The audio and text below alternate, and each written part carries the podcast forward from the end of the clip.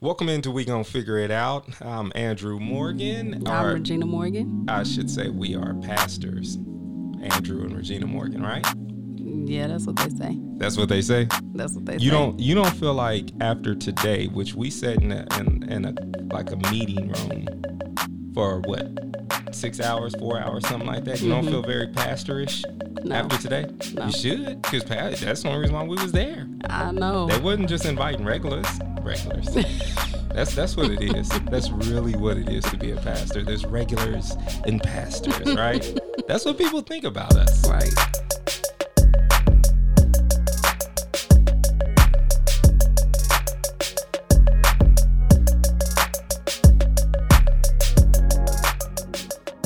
So this week, I was looking through as I uploaded this show, uh, last week's show.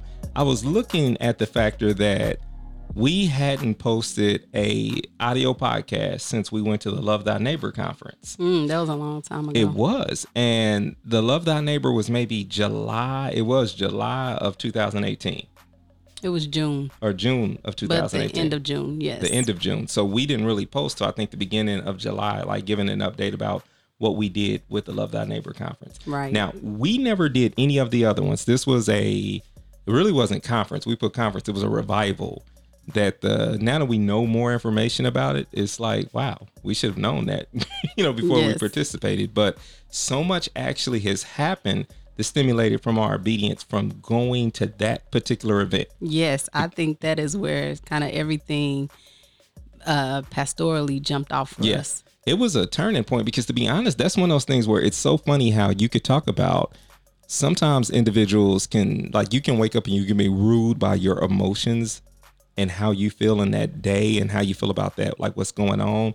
And you could be triggered into this place of just being like, well, I'm tired today. I just want to chill. Yeah. And just wanting to chill could cause you to just miss out on a series of events that could be catastrophic. You know what I'm saying? Like Yes. just and Or what- life changing. like yeah. Yeah. Like we we could have just chilled out that day and did nothing and a whole lot of things would have missed. So for me, we met Sarah Ramey there. yes. Uh, you got a chance to sit down, have a, a, a conversation with her, and as you conversed with her, you revealed to her that I do podcasts, and from you revealing that, that was able for me to, you know, I was able to start a partnership with her in Portland Seminary, and although she's not in that position anymore, I still have that uh, partnership. That's right. And, you know, and for a small, you know, little startup like I like we have to have a client like Portland Seminary of George Fox University, the wind's just gonna blow like crazy right now just because we just started. Can you close that door? Yeah, I got you.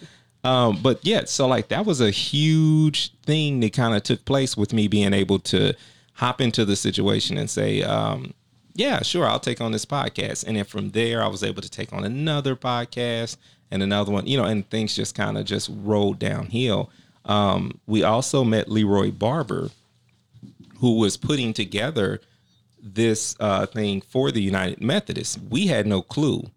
Right. But and really, when we met him, it wasn't that big of a deal. He kind of, um, because he's a very busy guy. mm-hmm. It was kind of like, you know, yeah, yeah, yeah, I met you. You Yes. know, but and, and it's not to say I'm not saying that in an Not in a bad way, way, but it was, a- just that was just a meeting that we didn't know what it would turn into. Yeah. You know, we had no expectations basically of what meeting him would would would be. Yeah.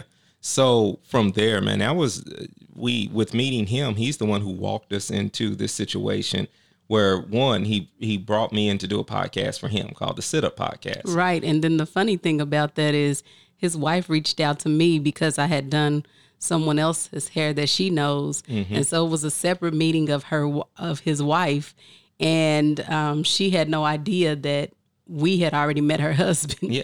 And didn't you do Michelle's hair who performed at that Exactly. conference, that same that same event? And that is how uh, Michelle was the connection to Donna. Right. So, yeah. Mm-hmm. So so many things came from that uh from there. And I think um the most overshadowing thing, which is kind of separate from all those exciting connections, uh, one of the things that was the most tragic that came from that event, because there was a tragic side, was that was the Yes. day that Jason Washington was killed by PSU police. yes. and we really had to sit with that pain at that time and that was a unique space to be in um It was. and to process the thought. So the weeks after that was a, it was a lot for us to process, and I believe we talked a little bit about that. And I think I even had a moment um, publicly where I shared, you know, just the raw emotions and things that I felt after the fact when there was no justice Yeah. served for his death. Yeah. So so many things came from that weekend and from that week, but it led us up to the place where we are uh, now pastors at Parkrose United Methodist.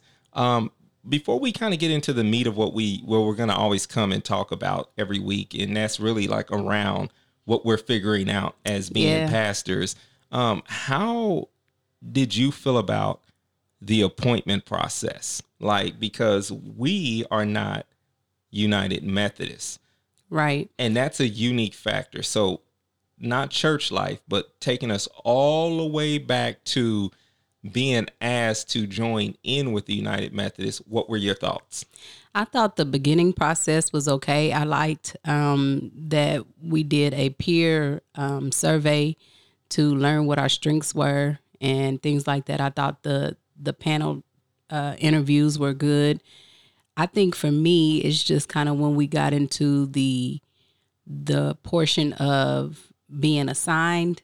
That's kind of where things became a little bit more confusing to me. so did you know what a united methodist like did you know anything about the united methodist conference No, not at all. still do still don't i mean but um i think they're still figuring that out too Right. uh i think for me i was aware of some of the headlines Yes. um Yeah. and being around a lot of Southern Baptist people, I'd heard bad things. I, I've heard people badmouth them, you Mm-hmm. know. But on the same token, to be fair, I hear Baptists badmouth Baptists too.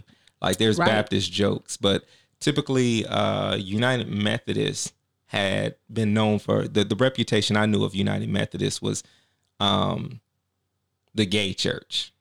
Like that was that was my because people you know, whether people like that language or not, I hope you hear my heart on when I'm saying that. But the truth of the matter is, people categorize things. There's the gay church, there's the black church, there's the, uh, you know, the charismatic church. That's when it's, you know, when it's not a black church, but it's a white church that believes in some of the things that, you know, black Right. churches believe in. And Right. So, you know, like everybody, they peg people into these places according to their denominational You got the systems. contemporary church, you know, Yeah.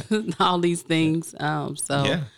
Um, Yeah. it, it I, I I didn't know much. I did hear the headlines, but when I think about it, um, church is just getting a bad rap all the way around. Yeah, it is, and I think that the the denominational divisions is one of the reasons that the millennial generation has not reached out to the church for that space, and it is very difficult for the church to reach into and be invited into that generation's life. Well, I think they can see the confusion, and who wants Yeah. to be a part of confusion and chaos? Yeah, yeah, So yeah. There, there isn't. You know, what's what's really funny is I, I do have to say this because it's not all on Judeo, like it's not all on us, like Orthodox Christians or Christians in general. It's not on us. Mm-hmm. They're starting to see these same things globally out of other religious sectors too. right, that's what I'm saying. Even saying. though they may be Yeah. more tight-lipped, I think you're starting to see more children uh, out of Muslim families, you know, tend to want to be neutral to things too. Yeah. Now, this is just what I'm saying for my limited scope of the world, Mm-hmm. you know, but I'm not, so I, I don't know this to be a 100% truth, but it- there is, It's just through Uh, observation. yeah, and through, you know, you read articles here and there and you see, you know, like when you read someone's missionary, you know, missionary going out and they're reading their statements and they're telling you what's going on in those countries, you see it and you say, okay, maybe this is what's going on. Mm-hmm. But um, so I, I just wanted to take us back to that process because some people could ask, and I know a lot of people are curious, what was that process like for us Mm-hmm. when it boiled down to it? Because truthfully, and we'll have a special time to really unpack all of this. But I think one of the biggest questions that we had to sit with was the open LGBTQIA policies, Mm-hmm. so to speak, Right. of of the United Methodists mm-hmm. and we didn't really know how to process because as far as the west coast is concerned where we live it's open and inclusive Right. as far as the denomination in general it's a no-no Right. Or it's a split thing, yeah you know. Yeah, and so for us, we really didn't know what to think. And I know personally, had grown up in the church and being told my whole life Yeah. that something is wrong Mm-hmm. and that this is not of God and this is and you're gonna go to hell. and Yeah. all these things have been thrown at me. I think I never I had made it all the way until this point in my life and I never had to sit because the privilege of distance was there. Yes. I never had to sit with this question. And I think the majority of Christians don't have to sit with it because we're told how to feel about it, when to feel about it, and what to say about it. Yeah, but we're not getting down and dirty with God Yeah. about how, how do we navigate this Yeah. because these are your people too, you Yeah. know, and um how do we how do we learn to be accepting? How do we learn to see them with your eyes? Yeah. So, It became yeah. So the privilege of distance for us, uh, in in many ways, really was just taken away by this move and other factors that we just, like I said, we'll have more shows in depth about going through and walking through that process. But that was one of our biggest things to wait to weigh uh, because being being truthful. And and it's funny how this worked out when we talk about that time frame when your circle, so to speak, that you think you have, and that's why I say so to speak, mm-hmm. the people that you rely on as spiritual leaders, the people you admire, these are all the people who've always told you you should be on this side of the fence and this side of the fence only. right.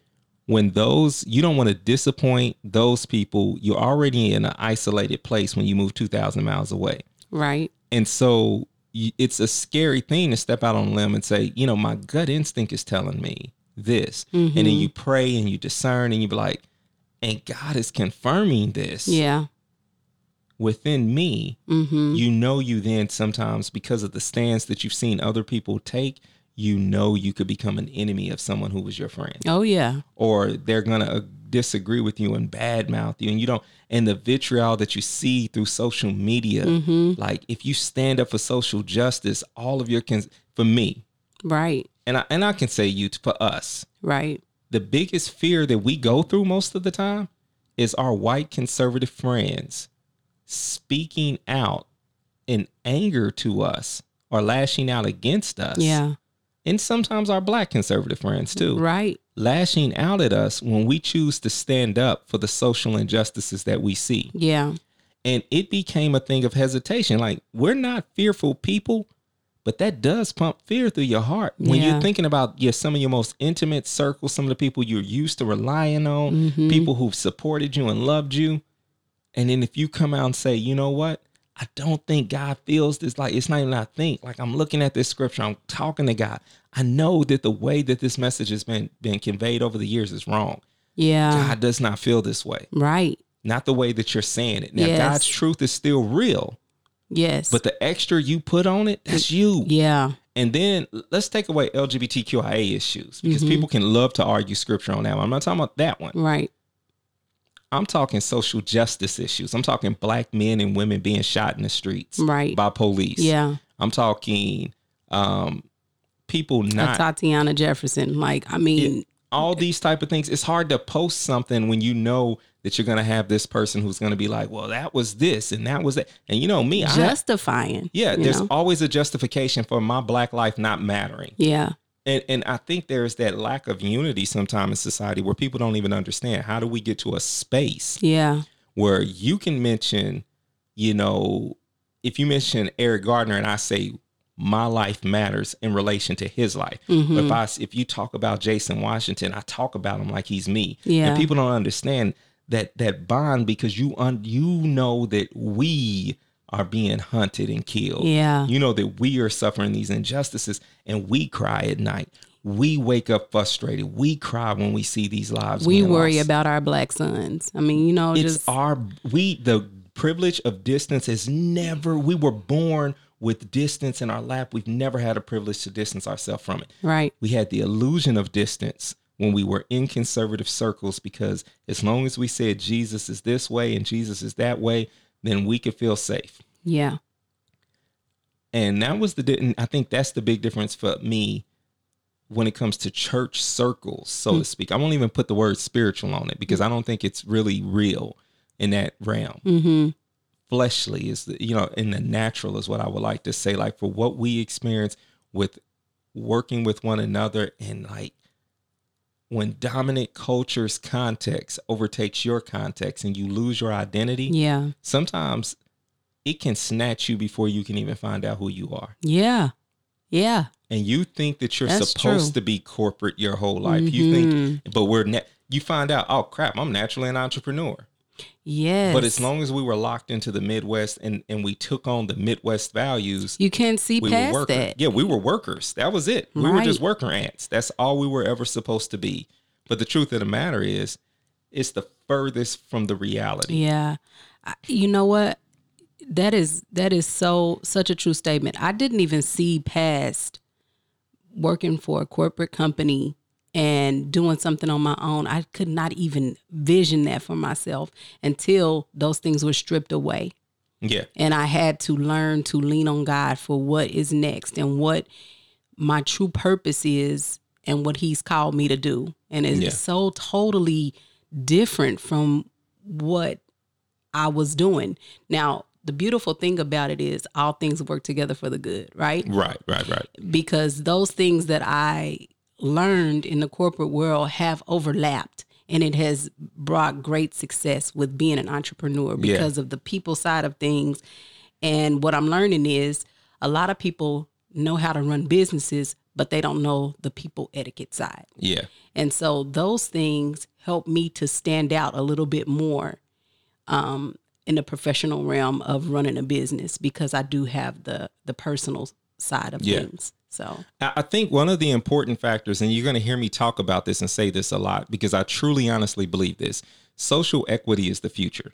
And what I mean by that is companies and on an individual personal level, the amount of equity that you have within a, a society, a community, how you invest into it, how you allow other people and empower other people, all these different things that we do within uh, our circles and our communities is going to become so important. And what that means is, as finance starts to shift a certain direction, as ministries start to shift a certain direction, as everything goes, once the current systems begin to erode, which I believe they are, I don't believe that we're going to stay locked into a patriarchal system where only white men get privilege. I think as we start to see more women rise in power mm-hmm. and women of color rise in power, it is so important for us at this level that we are to be voices and to be loud voices, mm-hmm. to be voices that will actually be heard and will be heard in a way that will inspire, but also firmly and authoritatively give direction for the future. Yeah, because the future is not going to be something that is dictated by one particular group. And if diversity and inclusion and intersectionality become real actual terms mm-hmm. and not just terms that some people use in order to get their way, mm. I believe that those are terms that when you break those terms down, these are terms that Jesus died for. yeah. I believe that these are things that Jesus died for. Like he actually came so that each one of us can get a chance to have our voice heard. He came for the marginalized. no, I was gonna say He the came- marginalized. Yeah. Yeah, And and the last shall be first, and the first shall be last. I mean, it makes you think think of those things, you know. Yeah. Um, and I think is what what I do want to say though is I felt like we were kind of thrust into this culture. we wouldn't have chose it. No, because Nah. this isn't from now. w- We've been here two years. Yeah. So, two years ago, these are not the conversations. You're not talking about intersectionality. You're just scratching the surface a little bit of inclusion and diversity Yeah. back where we're back in Oklahoma, right? It, it's a core. Yeah. It was a, it was a key word to say. Yes. Yeah. yeah. And and like in my in my corporate setting, they were starting to do the work of those things. They were doing these um, things to um, include LGBTQIA in the corporate setting. They were doing things to include Native Americans and and, and Mexican Americans and well, like Latinx and all of those things, right? Yeah. But it was just barely surface level. You get out here and while they're slower on the on one side of things, they're light years ahead of back home. Yeah. when it comes and and being thrust into that culture and learning pronouns and learning um um how to um identify people who are non-binary and you know all these different gender terms and all of these things that was something that we really had to be intentional about learning and we're still learning it you, know, I, I I think that's why I always correlate where money and meaning kind of trace with each other. So like these deeper seated things, like you're talking gender fluidity and money, mm-hmm. and they're always going to be like. You're going to start to see these type of things go hand in hand because you're gonna, in order to fuel the next generation. See, the truth of the matter is, and and we mentioned this last week, and I'm to say it again.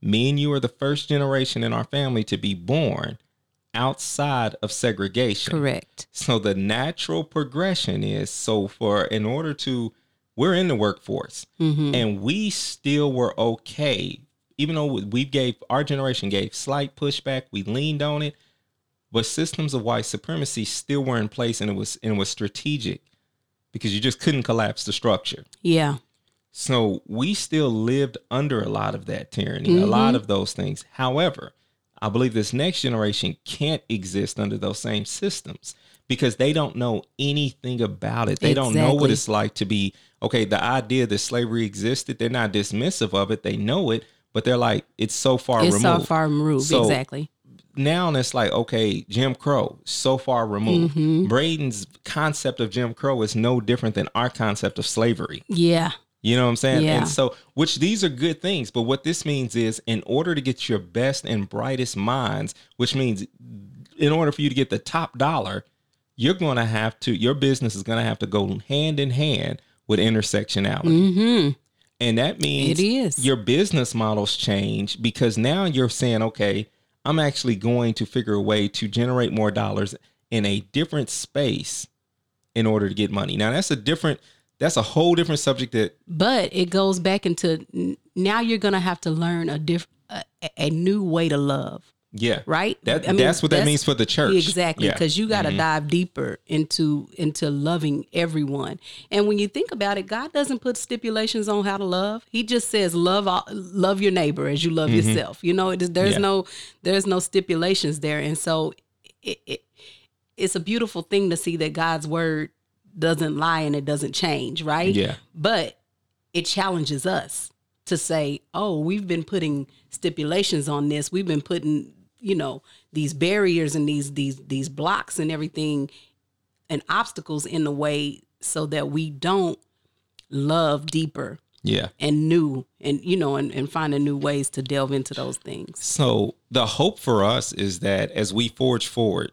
um, and this- you know, as we kind of close out this part of our conversation, as we forge forward, the hope for the church and our involvement with the church, and this is what made our decision for joining the United Methodist group, not as United Methodist members mm-hmm. of the denomination, because we're non-denominational in our belief system now Yeah. and we'll have a show that will explain that. We're gonna have a show that explain that will go into the details about denominational talk.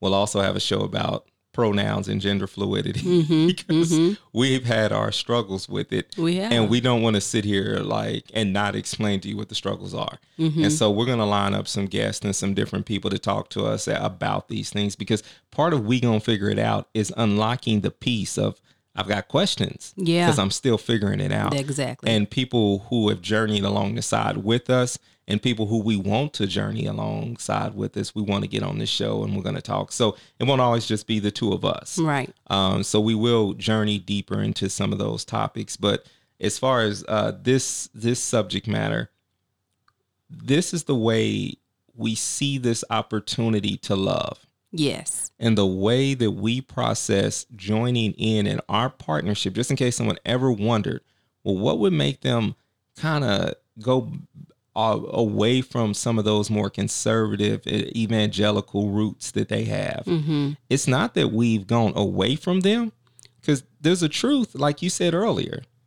You had said, um, that you know it, that like it's good. Well, you didn't say this exactly, but you you alluded to the fact that it's like all of those things happen for a reason. Yeah. Like it's good that we have those roots. Mm-hmm. And converse, and, and, and you know, when we're conversing with individuals out here, their lack of knowledge of Southern culture and conservatives, uh, like being conservative in evangelical circles, there's a lack of knowledge. Just the same way we came with a lack of knowledge of church culture here. And it's good that we have both because we have that gives us that uh That balance. yeah, I was gonna say bipolar, but it, it is a bipolar. Per, per, Bipolarity. there we go.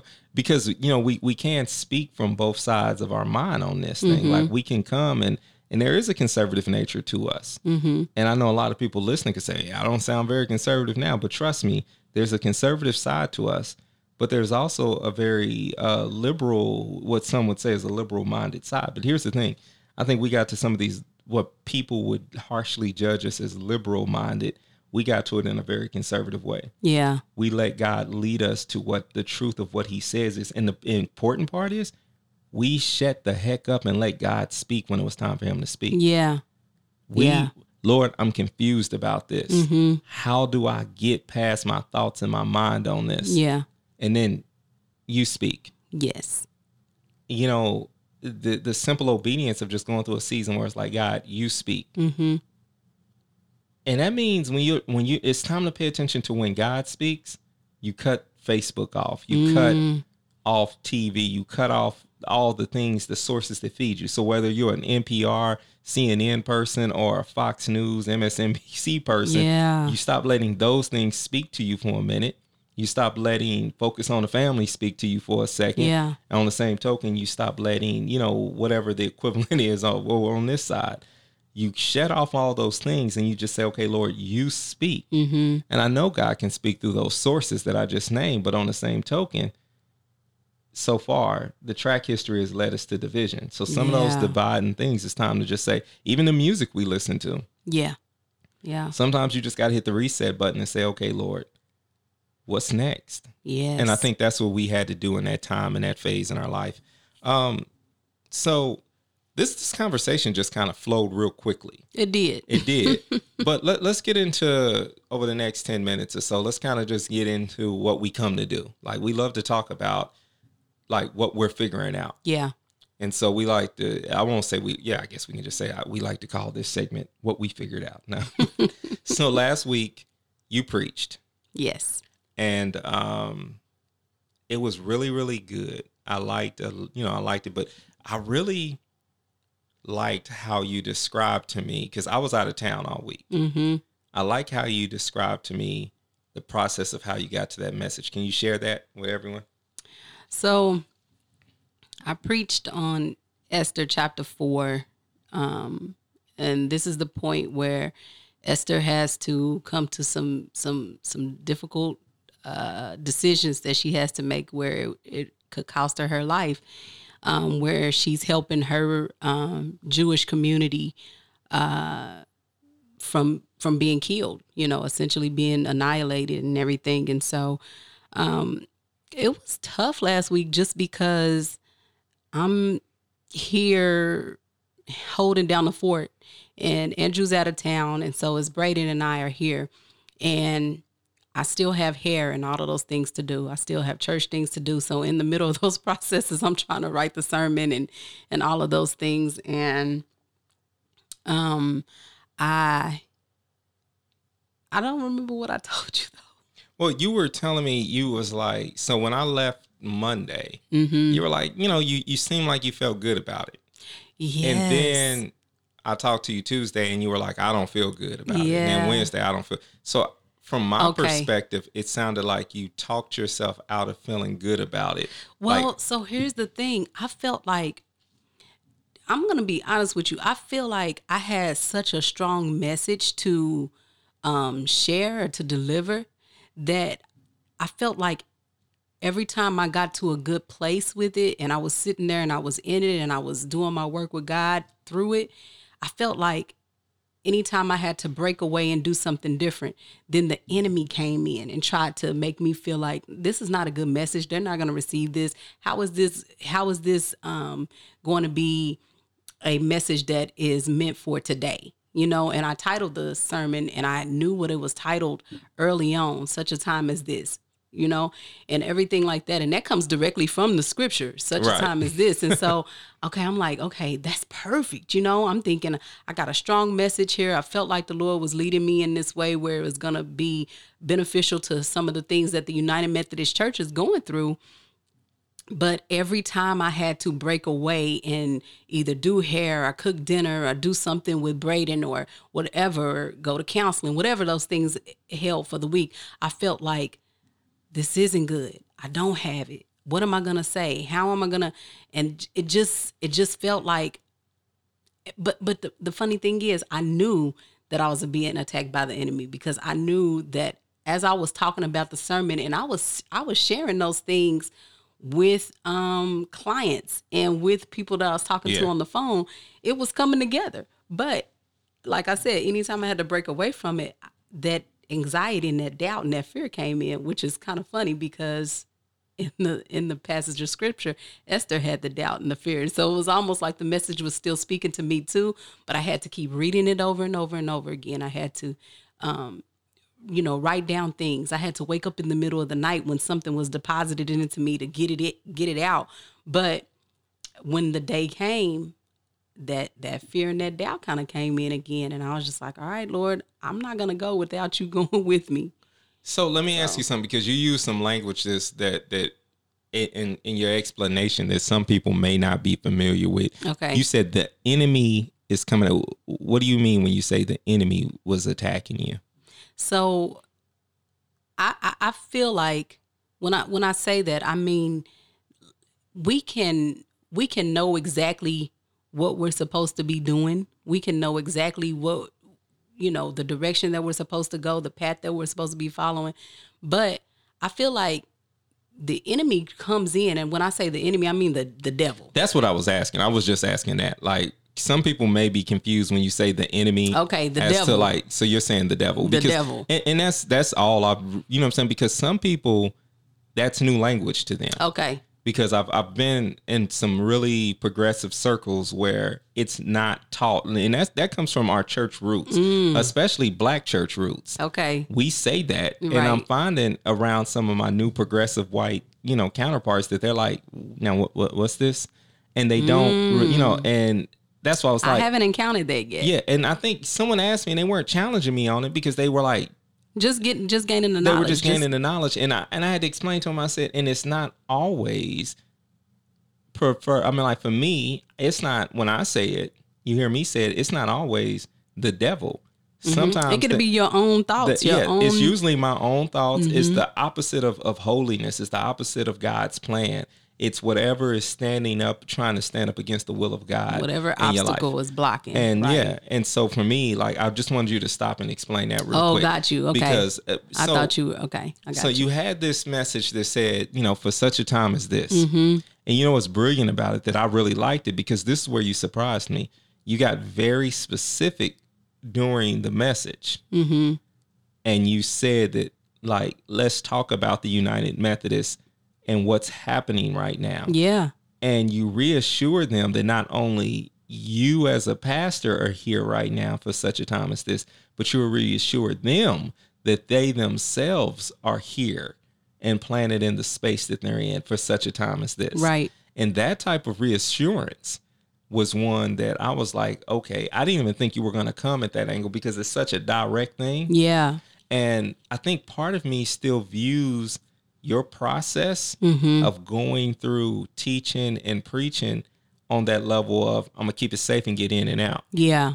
And so when you step out on a limb and you say, No, I'm gonna get an actual personal business, I'm like, uh oh. You know, like where's that Mm-hmm. right. going? But So- but but remember I was telling you I was like God totally switched it up on me. yeah. because I I was preparing in that way, but it was like, no, this is the perfect opportunity. These things are coming up in the conference, and why wait? Why continue to hold Right. off on on um, addressing these things? Because this fear is in the back of the in the back of our congregants' minds. They know what's what's to come. They follow the the news and the the information that's coming down. They know. So why not start addressing and reassuring and reminding them that God is still on the throne, right? I mean, he knew that these things were going to come. And I thought that Esther's story was just perfect to, uh, you know, line it up with that. Yeah. But what I did alert them of is that you're going to have to come to these these places of you may lose some friendships behind this. You may Yeah. I mean, you what are you willing to risk here? You know what I mean? It's it's time to really get deep down with it. Yeah. Did that personally resonate with you when you realized you had to convey the message that when you're here for such a time as this, there's a risk? Yes. Yeah. That that I yeah. mean, and and, and I, I think about it too, and that's why I think I put the the the example of us moving here to the Pacific Northwest. You Yeah. know what I mean? We didn't know what it was that we were coming out here to do. We just know that God said it's time to go. But if we were to stay and and not move, which is the same as being silent and not saying something, then we miss out on being a part of the the the testimony of God and what he's doing yeah. right? And so I think, yeah, the risk is there. You know, Yeah. we took a big risk. I mean, we even take we even took a risk with starting new businesses and stuff, which is always a risk to start Yeah. businesses. But Yeah, and you lose something personal. I think for us, it, it goes back to one of the points that we started off making, and I know we we kind of rabbit trailed for a minute earlier, but that was one of the points I started off making was the factor that we had conservative groups of friends and circles that we ultimately stopped hearing from. Yeah, There were people who would like frequently be like, "Hey, man, pray for me. I'll be praying for you." And you know, when you get the weekly, the monthly phone, call, the weekly phone calls go to monthly phone calls to the occasional, yeah. And then like when we had to do the fundraiser, there were people who were like, "Yo, we gonna give you this, we gonna do that." And I think there's part of us being busy trying to figure out the financial deficit we were in yeah, that cause us to not be able to update people as much, and that's poor planning. That's one another show we gonna do yeah, because we had to learn. We we are still learning how to keep up with these kind of things. yes, Um, but I do feel like the cheese stands alone, so to speak. Like that's the friendly way of saying it. But there's some moments where I'm just like, yo, it's just us, it's just us. I feel like, and it's with the exception of maybe a couple, yeah. that I mean, getting people on the phone is hard. Mhm. Like there's a handful of people that I just was like, all right, they're never get I'm never getting on the phone with them again. yeah, And it's crazy because these were people who consistently affirmed the work that I was doing. yeah, But then once they couldn't affirm my work, mm-hmm, there was no friendship. There was no Yeah. relational factor. And I think that changed my scope. And we're gonna I I, I don't I'm not gonna extend this talk too long. yeah, But that extend I mean that changed my scope and what I began to change. Like I had to change the value system of friendship circles mm-hmm, because if I'm looking like I can't just stop at oh this person affirms the work that I'm doing mm-hmm, and that being the pre- that couldn't be that could no longer be a pre-qualifier for friendship yeah. because anybody can affirm the work that you're doing mm-hmm. it's the people that can stand in place with you As you're figuring it out, yeah. yeah. and when you look up and it's like I, I bet like i mean i know it's a gang of people who i may be feeling some kind of way about unfairly yeah, and when I look at it with a more mature scope, I mm-hmm. know it's some people I feel some kind of way about and I feel abandoned by emotionally, spiritually, and all these other things that probably just figure if anybody gonna figure it out, they will. Because we spend a lot of time being affirmed and we've said that. Like people have always believed in us on a mm-hmm. deeper level and they've believed in God in us mm-hmm. when they couldn't believe in us. Right. So sometimes people aren't motivated. They're not, it's not even so much that they're apathetic about their relationship with you. Sometimes people aren't motivated to meet you on your level. Yeah. And it's no offense to you. And yeah, you may feel abandoned, but they may just be like, yo, I'm not, I don't fly that high. Yeah. I don't swim that deep. Yeah. Like, yo, when you on the surface, we'll be good. I'm right there with you. I'll but be there with you. But once yeah. you start deep diving and or flying real high, that air's thin up there, man. The pressure's too deep down there. Mhm. And that's who we are. Yeah. You know, and I think so I, I had to like take a mature look at it and step back and just say, okay, sometimes you know people are meant for just a season you know and that that and it's nothing personal but that that, that's why we can't look at things on a personal level. You have Yeah. to say thank you, Lord, for the time that these people were with us and the things that they brought to to us and to the table for the time that we had them. You Yeah. know, and and and still continue to love those people, but you know, relationships and things change. Sometimes it's they like I said, it's that sometimes things are for a season. Yeah. And our season for this episode is up, so to speak. uh, we went about 10 minutes more. We, we normally want to do anywhere between 30 and 45 minutes. We're about 40 something minutes now. But like, here's the thing the conversation got good. And I wanted to, you know, and we don't, we don't edit. Like, we keep it and we just give it to you. Right. And so I just want to say thank you for listening. We Yeah. are back doing this. Uh, we're purposing our life uh, to get this podcast out. Uh, it's a big part of the process of what we're doing that you're going to see more and more things revealed. It's a big part of our innovation and vitality piece um, and us explaining who we are, what we're doing, and, and what innovation actually looks like. Um, and we're As we figure it out. as we figure it out. So we are grateful that you know groups like the United Methodists uh, have come in to help us out with innovation and vitality. We're grateful to the people at Parkrose for you know figuring out things with us, and we're also grateful for all of the people from our past, from Oklahoma, Yeah. and the people who actually have propped us up when we when we were weak Yes. um, when we couldn't do some things. And so now we're here, we're figuring it out together, and we want you guys to join us on the ride. And one of the best things you can do is share this podcast with other people, tell them to be patient, and just be like, hey, man, listen, uh, these two. You know, are people that you want to invest in. You want to be a part of their life. You want to be a part of the structure of what they're doing, and uh, we'll figure it out together, man. We love you guys. yes. And there's nothing you can do about it. All right, we'll see you next week.